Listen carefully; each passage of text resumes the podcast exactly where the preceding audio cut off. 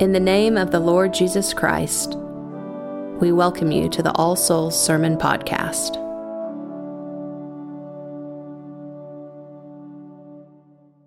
In the name of God, Father, Son, and Holy Ghost. Amen. Please be seated.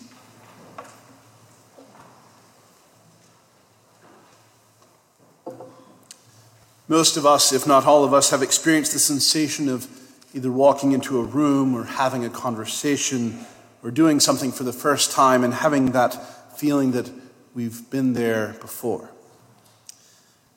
That can even happen with everyday events like it did to me on Friday when I got into the car with my son just to go out for a drive and felt like not just other times that I've done that with him, but like that particular moment had happened before. We all know that feeling, what we call deja vu, which is simply French for we've already seen that. There's a sense in which Advent presents us with something that we've already seen as we think about the second coming and look back on the first. The lectionary for the second Sunday of Advent regu- regularly juxtaposes these readings one that concerns the second coming and another about the incarnation. This intentional pairing encourages us to consider that Jesus is coming in his infancy and then later as king and ruler and judge are not entirely dissimilar events. As we look toward the second coming, there are aspects in which we do and should have some amount of a deja vu reaction, something that we've already seen before. As we look at our passages this morning, I want to consider the question of how we are to prepare for the coming of Jesus. Because although that Peter and Mark are writing about very distinct events, they both talk about preparing for the coming of Christ and what such preparation looks like. I'm calling that this morning the deja vu of Advent. As stated in his introduction to his second general epistle, Peter's goal in this letter is to remind his readers about God's promises and to encourage them to be diligent in their life of faith.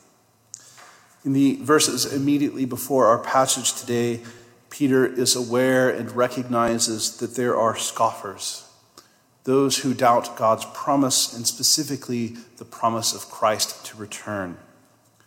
It's already been some amount of time when Peter writes his letter since Christ has departed. A few decades likely have passed, and people were doubting the promise. Christ said he was coming, but he hasn't done so yet. Perhaps he's not going to. 2,000 years later, we certainly have no shortage of scoffers who might doubt the same thing. Peter declares that a problem with that line of thinking is the simple fact of our own human limitations in regards to time. Although our span of life might be 80 or even 100 years, that time pales in comparison with creation and with how God experiences it. A single day for us might as well be a thousand years to God, Peter says, quoting Proverbs 90, verse 4. And he flips it, says, Even a thousand of our years is but just a day with God. God experiences time not in the way that you or I do. He is in most ways outside of it and beyond it. He's not limited in his time, or the way we think of his time is not how we might think of you or I being late to a meeting. God is not late, Peter says. And rather than thinking of him in this way, he encourages us to think differently about God and about the time that he yet gives us. That his delay of returning is rather an act of patience, of grace, and out of a desire to see all people come to a saving knowledge of God. And yet, as we've heard in numerous passages over the last several weeks, Peter reiterates that Jesus is indeed going to come. And not just coming like a master home, but coming with vengeance and a fiery destruction, that all of the heavens and the earth will pass away at this great second coming. This is not a new prophecy either. Isaiah, Zephaniah, Malachi, and Joel are among the prophets who put forth this destruction of the world by fire. But Peter is quick to remind us that our hope is not in this world, but that we as Christians look forward with promise of a new heaven and a new earth. And he asks the question that I want us to consider this morning How then shall we live? If we look forward to these things, if we know that Christ is coming, what do we need to do to be prepared? In answer to that question, Peter's phrase for what it means to live the Christian life is that we should, quote, be diligent that you may be found of him in peace, without spot and blameless. Without spot, blameless. That's a rather hard standard. I know my own shortcomings day by day and moment by moment. How indeed are we to be so pure, so holy? Peter gives other words in his text that we should have holy conversations. We should strive to be godly.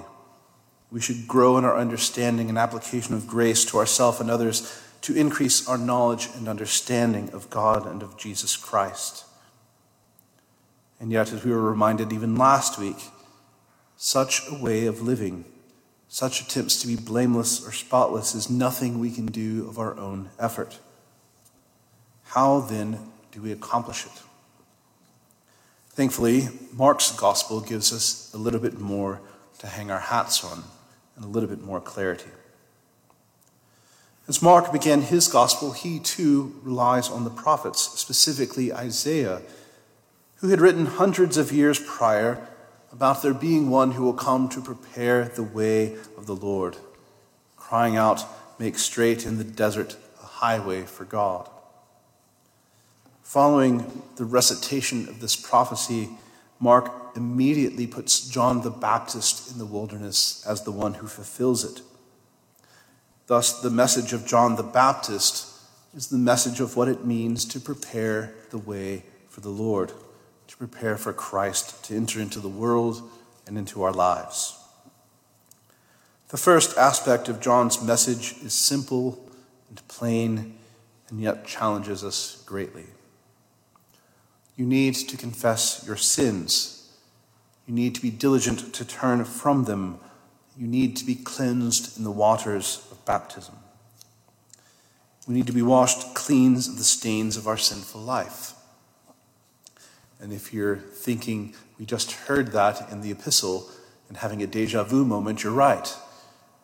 Mark's language that he puts in John about repenting, being cleansed in the waters of baptism, is almost exactly Peter's call for us to be spotless and blameless. Preparing for God's presence always requires the same thing confession, repentance, and cleansing. But it is the second part of the message that tells us how we can actually achieve it. Since we can't do this on our own, John is quick to point out that his baptism is only with water.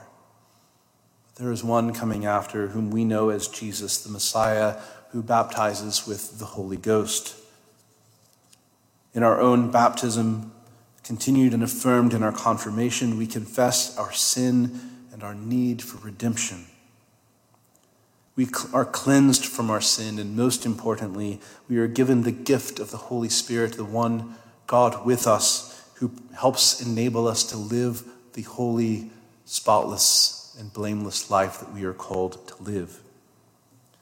It enables us to be prepared for Christ to come into our lives not only at the end of the world, but daily.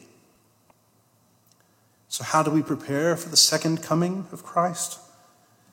We need to do the thing which we did at first, when Christ first came into your life. And we do this renewed every week, each time we gather for worship, as we are given again and again the opportunity to become pure and spotless before God as we confess our sins and receive absolution. Especially in preparing for the Eucharist. When we prepare to receive Christ and have Him come into our very bodies as we receive the sacrament we continue again and again the pattern of confession, of repentance and cleansing, which is what John preached and St. Peter also calls the continual cleansing of our souls. Of course, if you're not yet a baptized Christian, then I invite you to consider Christ's claim as being the Lord and Savior and to seek those waters of baptism. To the rest of us, I give you Peter's words be diligent. Or Paul's words live a life worthy of your calling, remembering that our hope is not in this world, but in the God who promises the glorious joys of a new creation, a new heaven and a new earth and that with such hope we can indeed strive to be holy and be godly with the gracious help of the Holy Spirit. May we continue to grow in grace and knowledge of God. May God give you his peace this Advent season. Amen. Thank you for listening to the sermon podcast of All Souls Episcopal Church. For service times and more information, go to allsoulsokc.com. God be with you.